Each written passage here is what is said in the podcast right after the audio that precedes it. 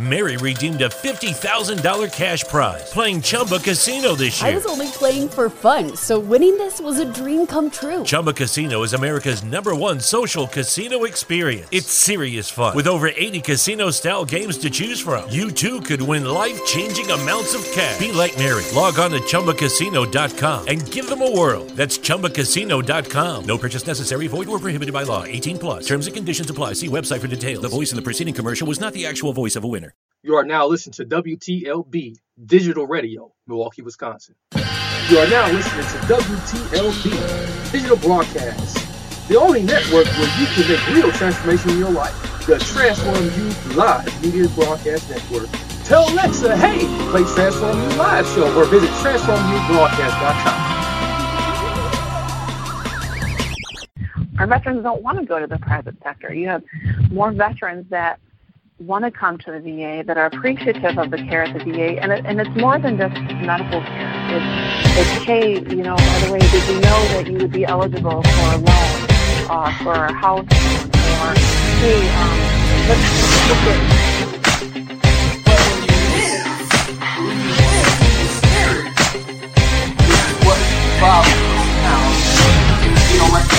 that's already blessed to you, and the energy that's already here for you. Marcus, you put me on here. I think you got a great show. I think you got very smart viewers out there that really appreciate the content you put out there, so I greatly appreciate you taking the time to put me on your show. I would really have a lot of fun. I have a lot of fun every time. All these quote-unquote laws and rules, be able to do that freely and be who you truly are and was created to be. Now listen to the Transform You Live Show. For more information, visit TransformUBroadcast.com. That's Transform the letter U Broadcast.com. Now it's time to get locked for the Transform You Live Show, the only show that combines spirituality with business and personal development. The only show in the universe where you can make real transformation in your life. Now it's time to get your mind and your spirit open. Get ready and make way for your hosts.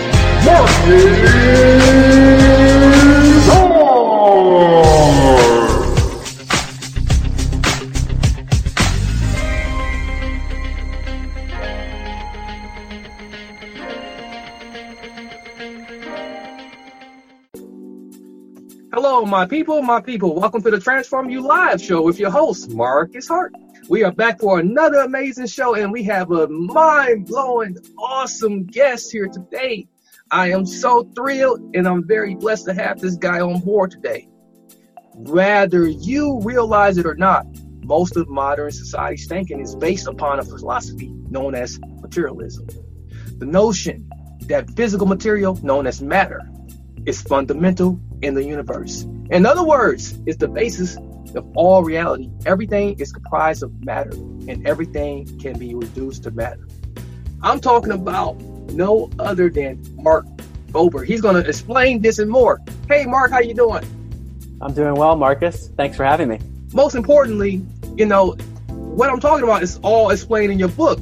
Introduce the title of your book, introduce you to the audience. All right, thank you. So my book is called An End to Upside-Down Thinking, Dispelling the Myth that the Brain Produces Consciousness and the Implications for Everyday Life. So we'll talk about that topic, but separately, my background really on the surface has nothing to do with my book. So I work at a Silicon Valley strategy firm called Sherpa Technology Group. I'm a partner there. Prior to that, I worked in investment banking with UBS in New York, and this was during the financial crisis. In working with companies on mergers and acquisitions and capital raising, and that was an interesting time. Prior to that, I was at Princeton University where I was captain of the tennis team. So all of those things that we just talked about with my background, they don't really have anything to do with consciousness. Oh, not at all. The topic of my book. Yeah. Exactly. So the story is that about 2 years ago, I was listening to podcasts, actually, and there were some interesting ones that started talking about things that I never heard of, like the ability for people to communicate with dead people, to talk to like beings that are not physical. These were things that sounded totally crazy to me. But I heard enough podcasts of people describing very similar things in this area. And I said, what's going on here? I need to research this a bit more. It seems like something's going on that I've never been exposed to before. And when I started doing research and looking at actual science and quantum physics and studies that I had never heard of, I realized that what I thought was the real reality was totally off, and that the universe we're in is very different. And that ultimately led me to research for a year straight, where I'd go to work during the day and then I'd read books and look at the science and actually talk to scientists, watch the YouTube videos, listen to podcasts. And as I did that, I started to tell friends about what I was learning. At first, I was a little bit self-conscious because it sounded kind of crazy to talk about like psychic abilities and the idea that we don't die when our body dies. But eventually I had enough solid science that I could explain it to people. And when I explained it to them, they were like, wow, I've never heard about that before. And they started to have positive shifts in their lives because they were looking at things in a different way. So I got a lot of positive feedback. And I said, okay, this was July of 2017. I said, why don't I just sit down to try to write and put my thoughts on paper and just summarize it. So it was July 4th weekend. I locked myself in my apartment in San Francisco. It was a 4-day weekend, and I just wrote for 4 days straight. And I ended up writing more than half of the book that is now out, An End to Upside-Down Thinking. And I finished it over a few weekends. So that's the story of how I got from, finance, former athlete, to writing about consciousness.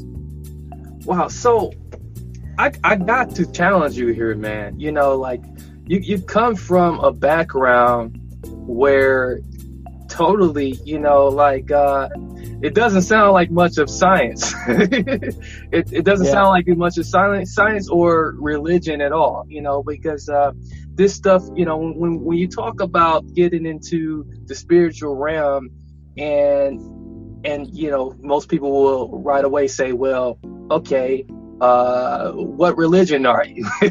Okay. And, where did you get your ordination from? So where did you start? Where did you have to start to start getting the answers to the questions you had about the material?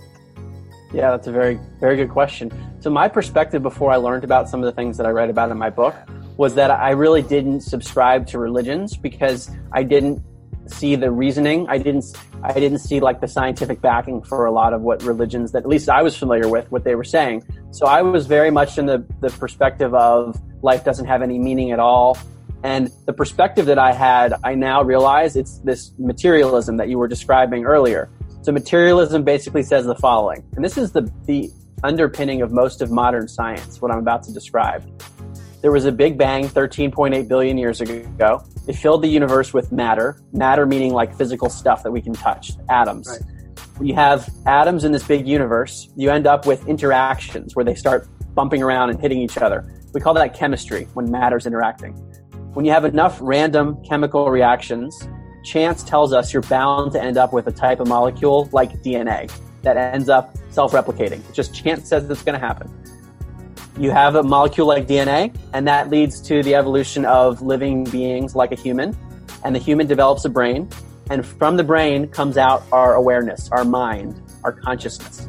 So when I say I'm having an inner experience right now that's experiencing this interview, that's my consciousness. It's like not physical, right? So if I said to your listeners, can you touch your arm? Right, easy to do. You can touch your leg, very easy. Can you touch your mind? Where is it? Okay, where is it? So the materialism perspective says that we started with a material universe, and consciousness comes out through a brain, through a being. And that implies that if our body dies and our brain dies, that our consciousness should also die, because the brain is what's produced it. And if the brain's not functioning anymore, there's no more consciousness. And that was my perspective before, of the brain's the producer of my life, my experience. And if I don't have a functioning body anymore, then there's no memories and it's all gone.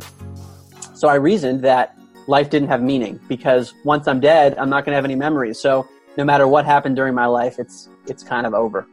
It doesn't really matter. And if I try to come up with meaning, it's just rationalizing to try to make myself feel better. So to answer that's to answer your question of where did I come from before I got into this, that's how I felt. So for me to realize maybe there's something different and their science to back it up, that was a major change for me. Nice. So when thinking about, things such as gifts of remote viewing, when we think about near-death experiences and things like that, how can we begin to understand those things better? You know, what is happening in those things, and what have your studies revealed to you? It's a really important question. So when we just did that exercise of, you know, touching your hand, your leg, your arm, and then trying to touch your mind, what I was exposing there is what's known as the hard problem of consciousness in science. And I didn't realize this until I got into it. We have no idea how a brain could produce our consciousness. Right. All we know is that the brain has a relationship with our consciousness. Like someone gets in a car accident and all of a sudden they can't remember or they can't see very well. You affect the brain, our consciousness is affected. But all we know is that there's a correlation. There's a relationship. We don't know is that the brain produces consciousness. Okay. And Science Magazine has said this is the number 2 question in all of science. Where does our consciousness, how does the brain produce it? So what I'm arguing, and this is getting to your question, is that the brain doesn't produce consciousness, but that the brain functions more like an antenna receiver or like a filter where there's a consciousness that exists beyond us and our brain kind of limits what we perceive. So if you damage the brain, you're damaging the antenna or the filter, then you're going to affect the conscious experience. But the experience itself is like, you know, when you're watching TV and you have a little antenna that picks up the show, the signal is not coming from the TV set. The signal's coming from outside the TV set. The show that you watch on your screen is not produced by the TV. It's produced from outside. The TV is like a processor that allows you to see it a certain way. So if we think of the brain as being like this processor, antenna, filter, then it would be possible, at least, that when the body dies, the signal, the consciousness itself, didn't die because it was never produced by the body in the first place. And that could explain a near-death experience. Things like remote viewing, which is the ability to perceive something when you're not physically there. It's like seeing it with your mind. Well, if our consciousness is not produced by us, if it's not limited to the being located here, then it would be possible, in theory, to see something that's far away because the consciousness is everywhere. So in my book, I go through different examples where there's actual science for these topics that, and you asked a great question. You said, Mark, you're not a scientist. What I did in my book is I compiled the scientific evidence from other scientists so that people, a general audience, could say, oh, do I buy this or not? And to me, they all point to this idea that what our body is more like a vessel that is a lens through which consciousness is having an experience. I think it's very, you know, notable too to, you know, mention that you have some people who, you know, have endorsed your book. Can you actually like list some of those people who like actually endorse your book too? Yeah, thanks for mentioning that. So, number of people. Lucky Land Casino asking people, "What's the weirdest place you've gotten lucky?" Lucky? In line at the deli, I guess. Aha, in my dentist's office. More than once, actually. Do I have to say? Yes, you do. In the car before my kids' PTA meeting. Really? Yes. Excuse me, what's the weirdest place you've gotten lucky? I never win and tell. Well, there you have it. You can get lucky anywhere, playing at LuckyLandSlots.com. Play for free right now. Are you feeling lucky? No purchase necessary. Void where prohibited by law. 18 plus. Terms and conditions apply. See website for details. Is inflation taking a bite out of your grocery budget? Andrews Federal Credit Union is here to help. Introducing our Inflation Buster Share Certificate with 5% APY for 7 months now through December 14th. Bring your money to Andrews Federal Credit Union today. The Inflation Buster account must be open with new money. Andrews Federal Credit Union membership is not just for the military. We also serve the community. Visit andrewsfcu.org. Federally insured by NCUA. Membership eligibility required. APY equals annual percentage yield. Must have $1,000 minimum balance to earn advertised APY. People from different areas have endorsed it. So a number of scientists have endorsed, which is helpful because, you know, my background is not scientific per se. So one example is Dr. Eben Alexander, who's a former Harvard neurosurgeon. Dr. Ed Kelly, who's a professor at the University of Virginia, a neuropsychiatrist, and he's a Harvard PhD. Dr. Roger Nelson and Brenda Dunn, who used to run the Princeton Hair Lab, the Engineering Anomalies Research Lab. Alyssa Eppel, who's at UCSF, and she's the co-author of The Telomere Effect, which is a New York Times bestseller. She's another scientist. Pixar founder Lauren Carpenter and Goldie Hawn, the actress, is endorsing the book, and also Jack Canfield, who's the co-author of Chicken Soup for the Soul, and Dr. Irvin Laszlo, who's a Nobel Peace Prize nominee. So that's just naming a few people from different areas who have looked at this and basically are saying that the science is reasonable enough for us to be considering these ideas. That's real huge, man, and I really gotta, give that, give you kudos to that, So, really going to take a look at it myself. So I'm really excited about it myself to really, dive into it more into what you, related to us. So what is reality then? If we're talking about consciousness, what would reality be? This is the big question: is what is all this that we're experiencing? And I don't think there's an answer that we can necessarily prove, but what I can give you is what the different pieces of science at least point towards. It seems to me like this physical world that we're in is a way that consciousness is having a diversity of experiences, where reality is one big consciousness that's entangled, to use a term from quantum physics, where it's like connected, we don't really see it. And each of us is having an individualized experience within that broader reality. So there's an analogy I love in my book from, his name is Dr. Bernardo Castro. And he says that imagine all of reality is like a stream of water, where water represents consciousness. Each of us is like a whirlpool.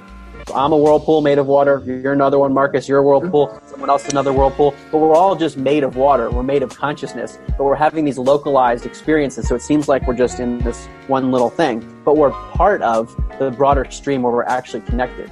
So to me, the reality is that everything is, that consciousness is the basis of everything. And we're having experiences to, it seems like, to learn. And the way where I come from that is, where I get to that type of idea is something called the life review. And this is in the near-death experience, which you mentioned earlier. Yeah. Really important. It's chapter 8 of my book, An End to Upside-Down Thinking, chapter 9 of my book, An End to Upside-Down Thinking. A near-death experience is when a person is in a very harmed state. So their brain is either off, like they're in cardiac arrest, they're clinically dead, or they have severe brain damage, and they're like potentially about to die. What many people report is that they hover over their body, they feel unconditional love. They see things in the room that are later verified as being accurate. They then have what's called a life review. And this is where we talk about like what's reality. In the life review, they've experienced their whole life in a flash. And they're like judging themselves for how they acted towards different people during their life. What happens in many of those cases is they start to take the perspective of those they affected. So let's say Bob is in a near-death experience having his life review, and he was really mean to Jane. He will somehow flip into being Jane and feel the pain through Jane's eyes. And then he comes back from his near-death experience, and his life is typically forever changed. He doesn't care about material things as much. Money doesn't matter. It's more about how he treats people. And so people come back from this experience saying, look, what we're here in this reality is to move towards this state of unconditional love, as they put it, and treat people very well. So the reality is, it seems, if we take that very literally, that we're in this kind of learning ground, consciousness experiencing the world through a body to see if we can treat each other well. So sort of like jumping in the other person's whirlpool, so to speak. Exactly. Wow. Right. And if we're all just made of water, if we're all just made of consciousness, then that would be possible in theory. So that's where I think it's a strong pointer towards this idea that we're all one consciousness having diverse experiences. So it just seems like it's me, it seems like it's Marcus, but at the core level, if we take it to the top, we're actually the same. Okay, I like that. And you know what? And that makes a lot more sense, because if the moment is happening actually right now, and if it's happening right now for you, why wouldn't it be hard, to, not, be able to, experience it, together, which, which in a sense, it sounds crazy, but, but what would it take, and has your research, point you to a possible solution to maybe try to mash the two together, or is there something happening in the spiritual realm that, that's making that possible?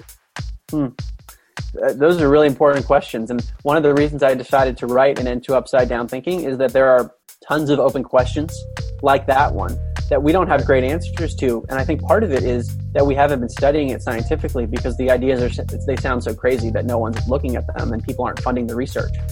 So I don't know the answer to that. And I would love for more scientists and really smart people to be spending time to try to find ways to uncover that. Because as we know, there are a lot of problems in the world today. And to me, they all stem from this misunderstanding of consciousness, of thinking that we're conscious because of our bodies. Well, if consciousness is independent of our bodies, and there's the other realms that exist that we're not seeing with our eyes, then we've got to rethink our society, I think, and also how we treat each other. Nice. Well, ladies and gentlemen, we're talking with Mark Gober. We are going to take a quick water break, but we're going to come right back. He is the author of the book, An End to Upside-Down Thinking. We'll be right back. This is the Transform You Live show with your host, Marcus Hart. Compelling talk and look into the seeming wizard-like gifts of telepathy and more. Mark Gober, in his new book, An End to Upside-Down Thinking, re-examines seeming wizard-like gifts of telepathy, remote viewing, precognition, and more. Through this new filter, bringing forth the scientific studies that support this viewpoint. Be prepared to be astonished. An End to Upside-Down Thinking. Mark Gober. An End to Upside-Down Thinking. Welcome back, my people, to the Transform You Live show. I'm your host, Marcus Hart. I'm here with the fabulous and amazing Mark Gober. He's the author of the book. What's the name of the book, Mark? An End to Upside-Down Thinking. It sounds so much better from you. Because you're the author, and you have the authority. Let's talk about something that you have, definitely revealed some good revelation about. Remote viewing. Talk more about remote viewing and telepathy. Okay. Yeah, so remote viewing is something I had never heard of until I got into my research. It's the ability to see something with your mind when you're not there physically. So like I'm here in California and a remote viewer is able to see something that's in another continent, for example, and draw it out accurately. So it sounds totally crazy. And again, if we think that consciousness is just confined to our bodies and limited to here, it's not possible.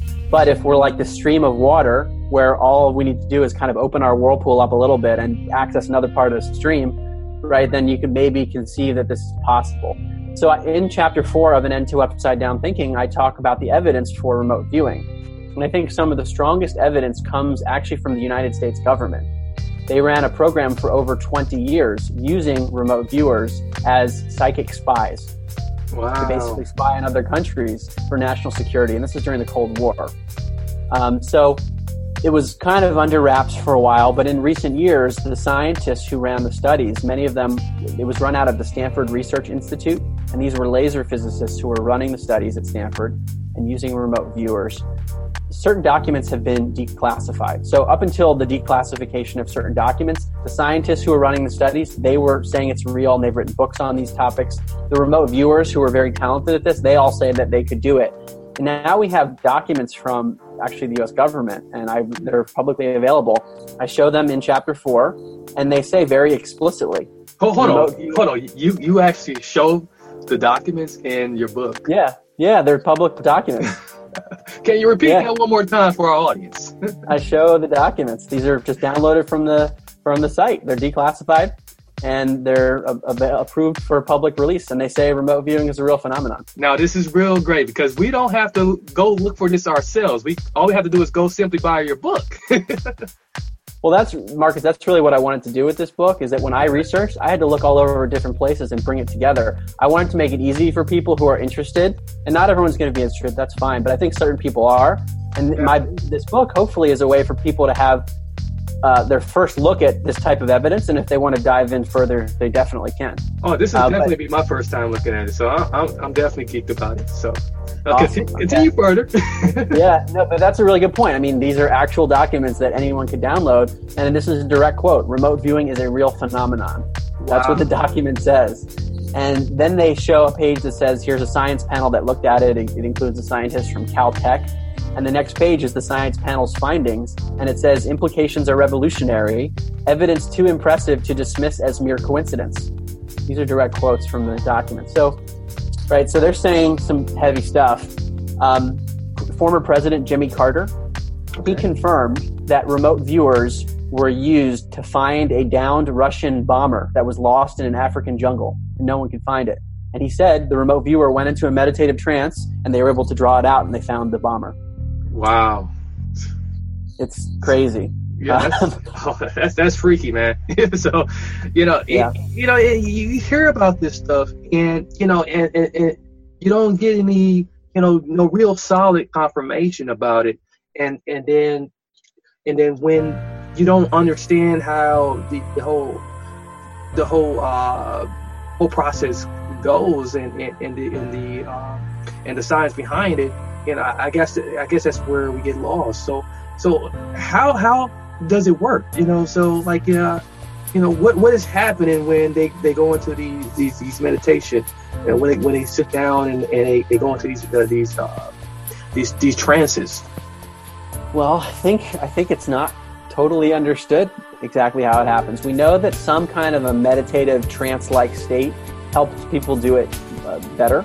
And when the Stanford researchers, so one of them is named Russell Targ, he has a book all about the proof of these types of abilities that was written in 2012.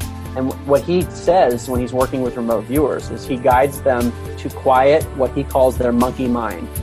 So basically, quiet out the thoughts and allow yourself to just kind of receive information. Lucky Land Casino, asking people, what's the weirdest place you've gotten lucky? Lucky? In line at the deli, I guess? Aha, in my dentist's office. More than once, actually. Do I have to say? Yes, you do. In the car before my kids' PTA meeting. Really? Yes. Excuse me, what's the weirdest place you've gotten lucky? I never win and tell. Well, there you have it. You can get lucky anywhere, playing at LuckyLandSlots.com. Play for free right now. Are you feeling lucky? No purchase necessary. Void where prohibited by law. 18 plus. Terms and conditions apply. See website for details. Is inflation taking a bite out of your grocery budget? Andrews Federal Credit Union is here to help. Introducing our Inflation Buster Share Certificate with 5% APY for 7 months now through December 14th. Bring your money to Andrews Federal Credit Union today. The Inflation Buster account must be open with new money. Andrews Federal Credit Union membership is not just for the military. We also serve the community. Visit andrewsfcu.org. Federally insured by NCUA. Membership eligibility required. APY equals annual percentage yield. Must have $1,000 minimum balance to earn advertised APY. And as we think about this antenna metaphor where the brain's like an antenna receiver, it's like making sure that your antenna is picking things up really well. And I guess the remote viewers who are really talented at it, they're able to like tune into the right TV station. If we think of the brain as like a TV, they tune into the right station and it shows them what's there. So, I mean, why can't all of us, why can't the normal person do it? I've never remote viewed something. I think there's a distribution of skill sets. So like in basketball, you have Michael Jordan, who's amazing, but anyone can dribble a ball. They're not going to be like Michael Jordan. So I would say most of us on remote viewing, we can dribble a ball, but we're not like the people that were used in the U.S. government. Exactly. And part of that is because we're not really trained. I mean, I was never trained in school. It's not something that in 2018 people are talking about much. And then also there might be something about the way people's brains are just naturally structured that we don't understand. So it's like their antennas configured in a way that allows them to do it better. And these are the sorts of questions that I'm hoping An End to Upside-Down Thinking will expose and open up for scientists to explore. Okay.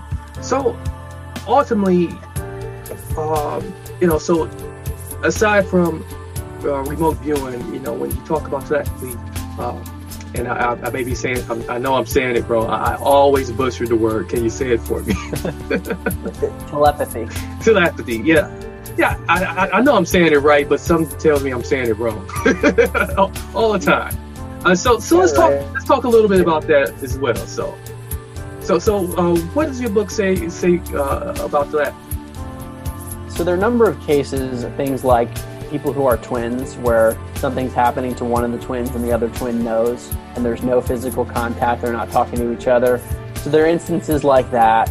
But some of the controlled studies where they're actually done in a lab, there's one that I think is at least somewhat easy to understand, that I think is a good one to go through. It's called the Ganzfeld experiment, Ganzfeld.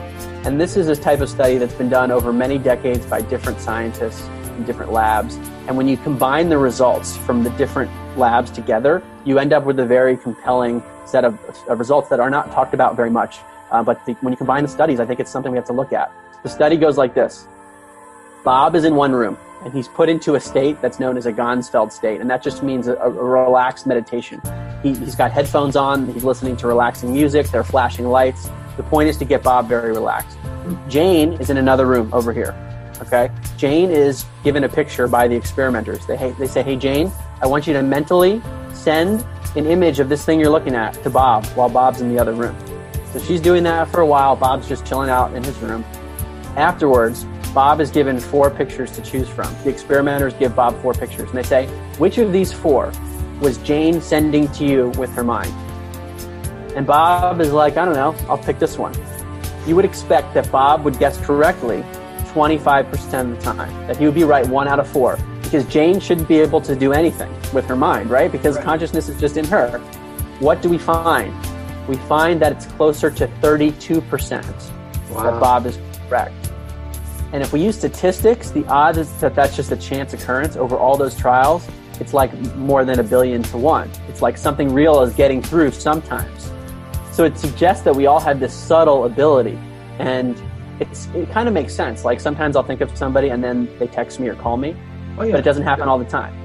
Like many people experience that. And it might, maybe that's that 7%, where the people in the studies, they weren't the superstar Michael Jordans. These are everyday people, and they're still exhibiting a slight deviation, the 7% more than 25, 32 versus 25%. That's a really big deal. Sometimes I hear the argument of, well, Mark, why should we care about that if it's just a small deviation, if it's just 32 versus 25? Shouldn't it be 100%? I would have a few things to say to that. Number one, how do we know that? Like, why does it have to be 100% accurate? If it's accurate any more than chance, then something's going on. Exactly. It's right. We have to be able to account for it. And then another way to think about it is there's a lot of really small things that are making a big difference in the world, like the Ebola virus. That's a really small thing. You need a microscope to look at it. Right. But that can make somebody very sick. So here we have a small effect. It's very significant statistically. And it's like what people call an anomaly. It doesn't really fit the traditional thinking. It shouldn't happen if the brain is keeping our consciousness here, but it's happening. And so to me, it's sort of like the idea of the whirlpool. If we go back to that, reality is like a stream of water of consciousness. Each of us is a whirlpool. What would happen if my whirlpool opened up a little bit and allowed in the water from Marcus's whirlpool, right? It's like a telepathic communication. And maybe that's what's happening in the studies. Oh, this is really great, man. And, you know, and it's great that we have this conversation.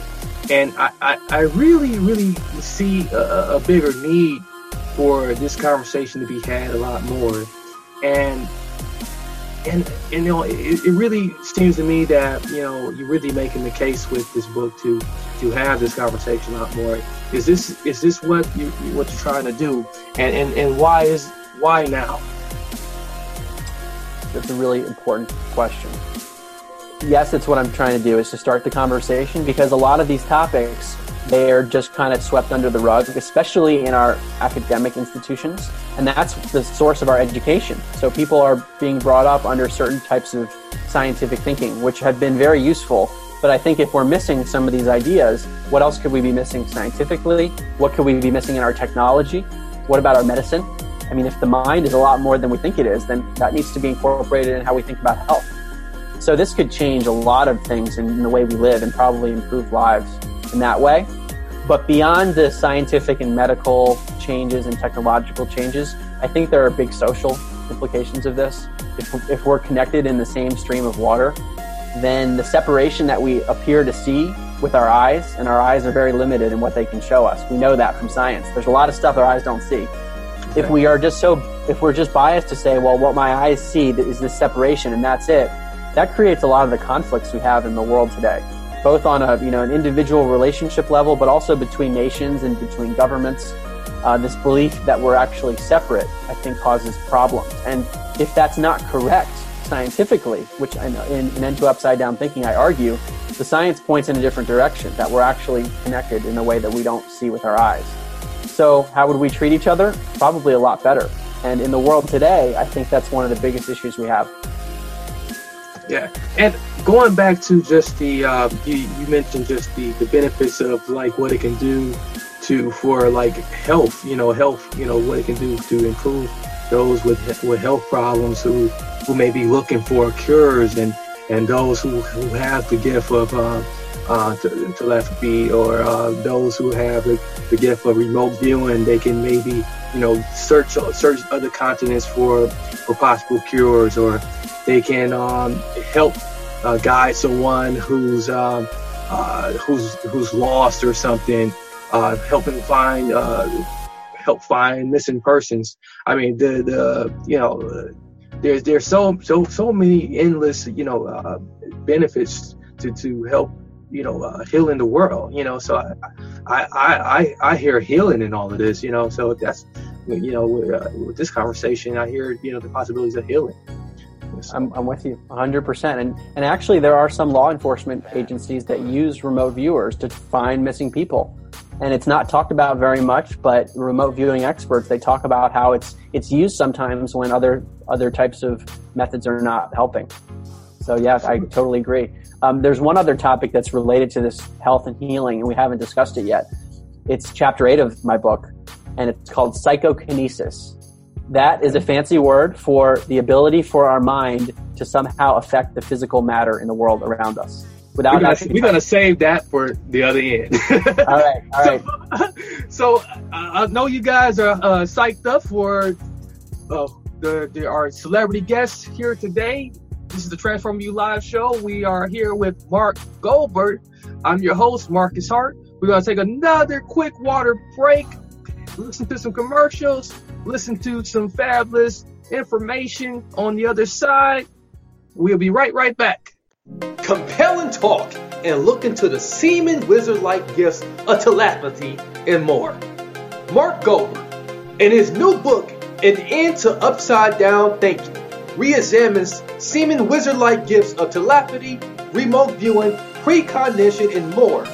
Through this new filter, bringing forth the scientific studies that support this viewpoint. Be prepared to be astonished. An End to Upside-Down Thinking. Mark Gober.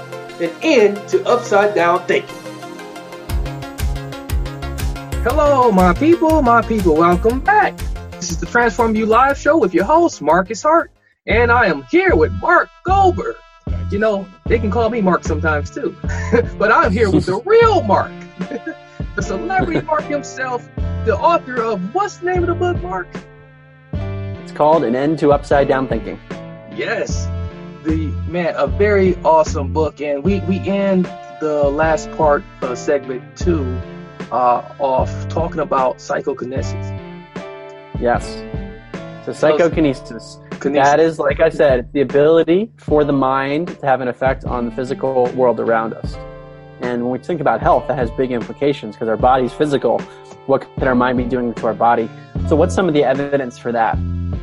I would say the best evidence, where it's in a controlled kind of statistically examined study, it's known as random number generator machine studies.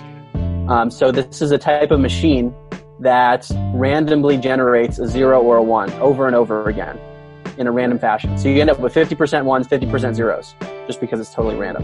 In the studies, people are asked to mentally try to influence the machine. So they say, hey, Marcus, I want you to put your mind to the machine, and I want you to make it produce more ones than zeros. And what is done over many, many studies, and these were studied at Princeton University, where I went to school, and I didn't even know this was going on because it was very controversial, and it was run by the former dean of engineering. So this is a rocket scientist who was running these studies for 27 years, looking at the effects of mind on matter. And what they found is that when people do this, they put their mental attention on making the machine produce more ones than zeros. You get a very, very slight but highly statistically significant effect where it's a little bit more ones than zeros. And so it's showing that at the very least, the mind is having a very small, subtle effect on the physical world around us. So who knows what that means in terms of our health and our body and our cells, how our mind's affecting things. Well, that is very important because, many people tend to, they go to the most, common thing. Well, it's the food you're eating. It's the weather conditions, but they don't ever think to say, well, it's the thoughts. It's the way you perceive, the environment, it's definitely, first, your consciousness, so And what you're saying and pointing to is like, you know, research backs it up. Yeah, so totally. Yeah. So it tells us, I think, that we should be more mindful of how we're thinking about things and maybe take more responsibility over things that are happening around us if our mind is having more of an effect on things. So I think it takes us back to, okay, how am I thinking? And how is that affecting things around me? It's at least worth exploring, I think.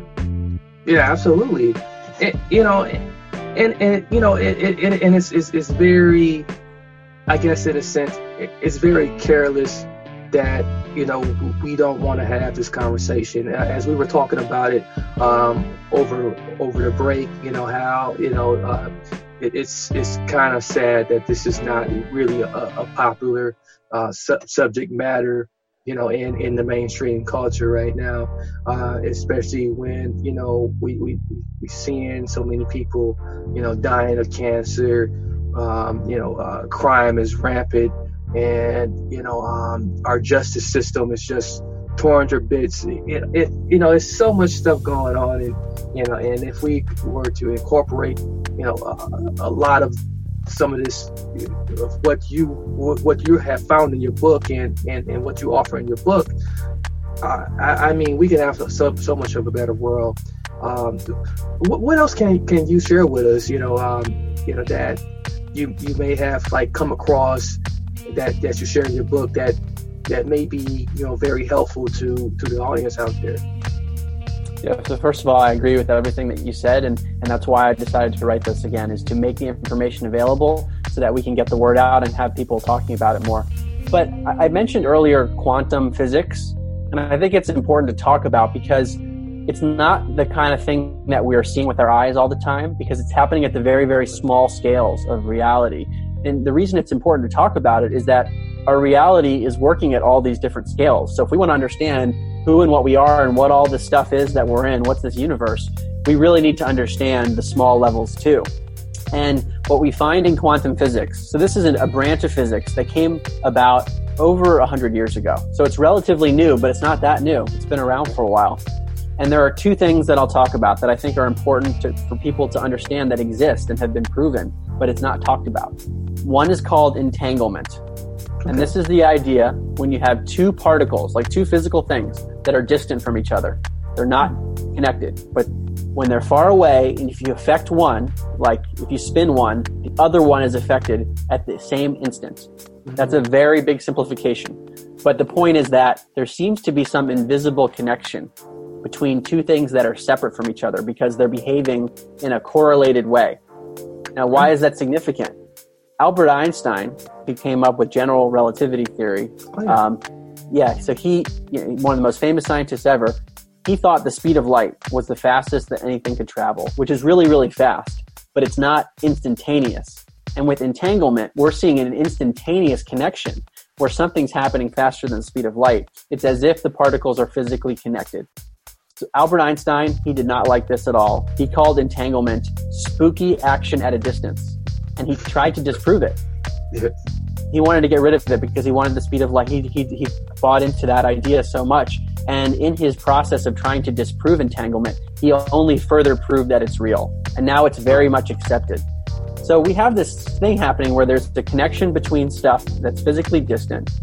And that kind of points back to this idea of maybe we're connected, we're entangled in this broader whirlpool. Maybe our minds are entangled in ways that we haven't thought about. There's actually a great book by Dr. Dean Radin. It's called Entangled Minds, where he looks at quantum physics and things like telepathy. So I just wanted to mention that because the basis of our reality, there are parts of our science and our physics, the underpinning of the universe, that is pointing in this direction, but it's just not talked about, and it's not something we see with our eyes. That would be like sort of like when someone comes up with an idea and when they don't jump on it right away, then someone else comes out with that same idea. Right. Who knows how information is out there? I think we just have to ask questions like that. Yeah. Like, oh, he stole my idea. Well, no, you guys are kind of entangled. So let's kind of like circle back. You know, you mentioned you as a partner at Sherpa Technology Group. Tell us more about that. Well, it doesn't have anything to do with my book. What I do at Sherpa Technology Group is we advise technology companies on their innovation strategy, and in particular, intellectual property. So when a company has really important inventions that they patent and they get patents on it, they often need strategic advice on what to do with those patents. So we help companies on their business strategy, we help them with their innovation strategy, and we help them when they're transacting. If they're buying and selling technologies, we help them do that. Okay, and that's something you're still actively doing right now, in addition to being an author? Yes, I'm a partner at the firm. Okay, awesome.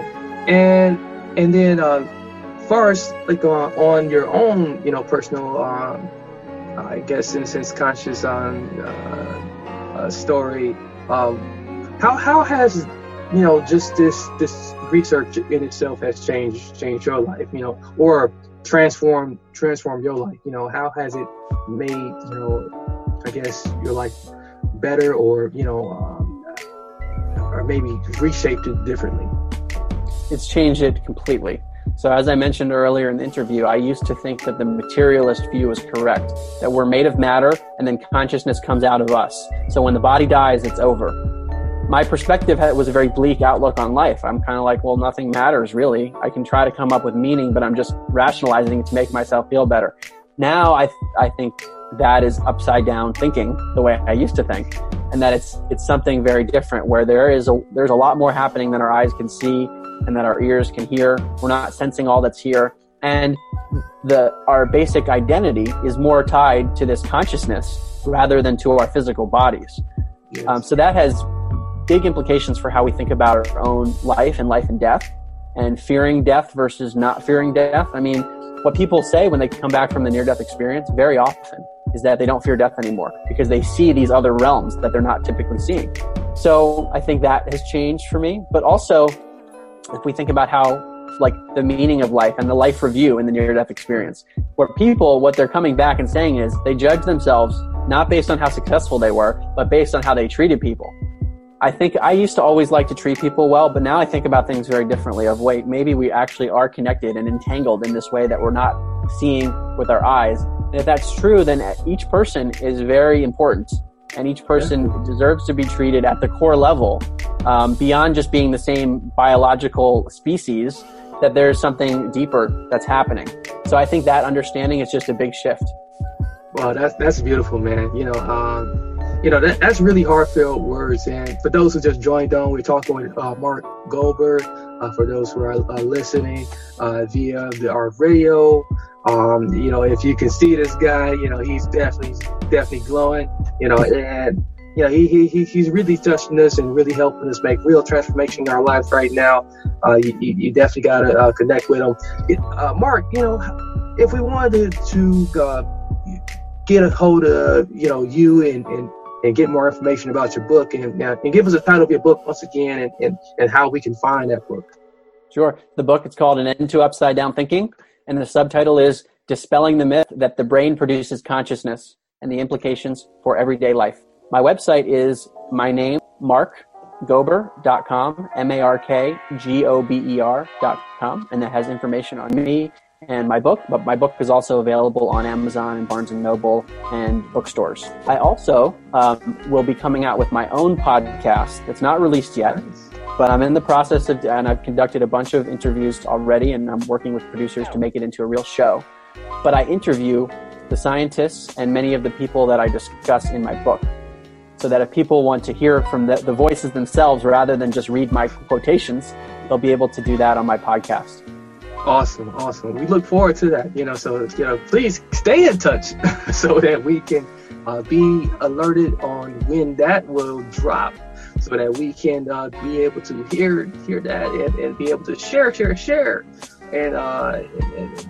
replay because that's very important that we hear that information and get that information out to our audience, and that they share to their friends as well. So with time winding down, do you have any final words of wisdom or just final thoughts for us? I think you raised a lot of really important points, Marcus, of the implications of what I'm discussing here and how it could affect people on an individual basis, but also the broader society. So really what I'm trying to do, and my professional life is not in this consciousness world at all. This is a passion project because I see real potential for people, individuals to transform and for society to improve in many ways. So if you're excited about the book, if you read it and you think it's helpful to you, I guess just spreading the word about the ideas and getting them out there more. Because for me, it was a life-changing realization to learn about these things. It totally shifted my life. And I'm hoping that even this interview alone could at least open the door for certain people that want to go in this direction. So I would just encourage people to let people know about this interview and the book if they're finding it interesting. Thank you once again, Mark Gober. Very heartfelt words. I mean, you really offer so much to our audience. We are very blessed to have had you, man. You know, you've been a very, important asset to this show today. Once again, we have talked with the very wonderful and a very amazing Mark Gober. He's the author of An End to Upside-Down Thinking, markgober.com. That is Mark, Gober.com. Be sure to connect with him. Check out the book. Make sure you check out his podcast when that do come out. Man, he's awesome. I can say so much. And if you have missed this show, you have missed so much, but you can replay it back. Replay it back over and over and over again. So thank you. Many blessings, peace, and lots of love. Hold on, Mark. Hold the line. We'll be right with you. Thank you. This is WTLB Digital Radio, Milwaukee. Thank you for listening to the Transform You Live Show, Transform You Live Media Broadcast Network. For more information, visit TransformUBroadcast.com. That's Transform the letter U, Broadcast.com. Or tell your smart speaker, hey, play Transform You Live Show. Many blessings, peace, and lots of love. Join us next time.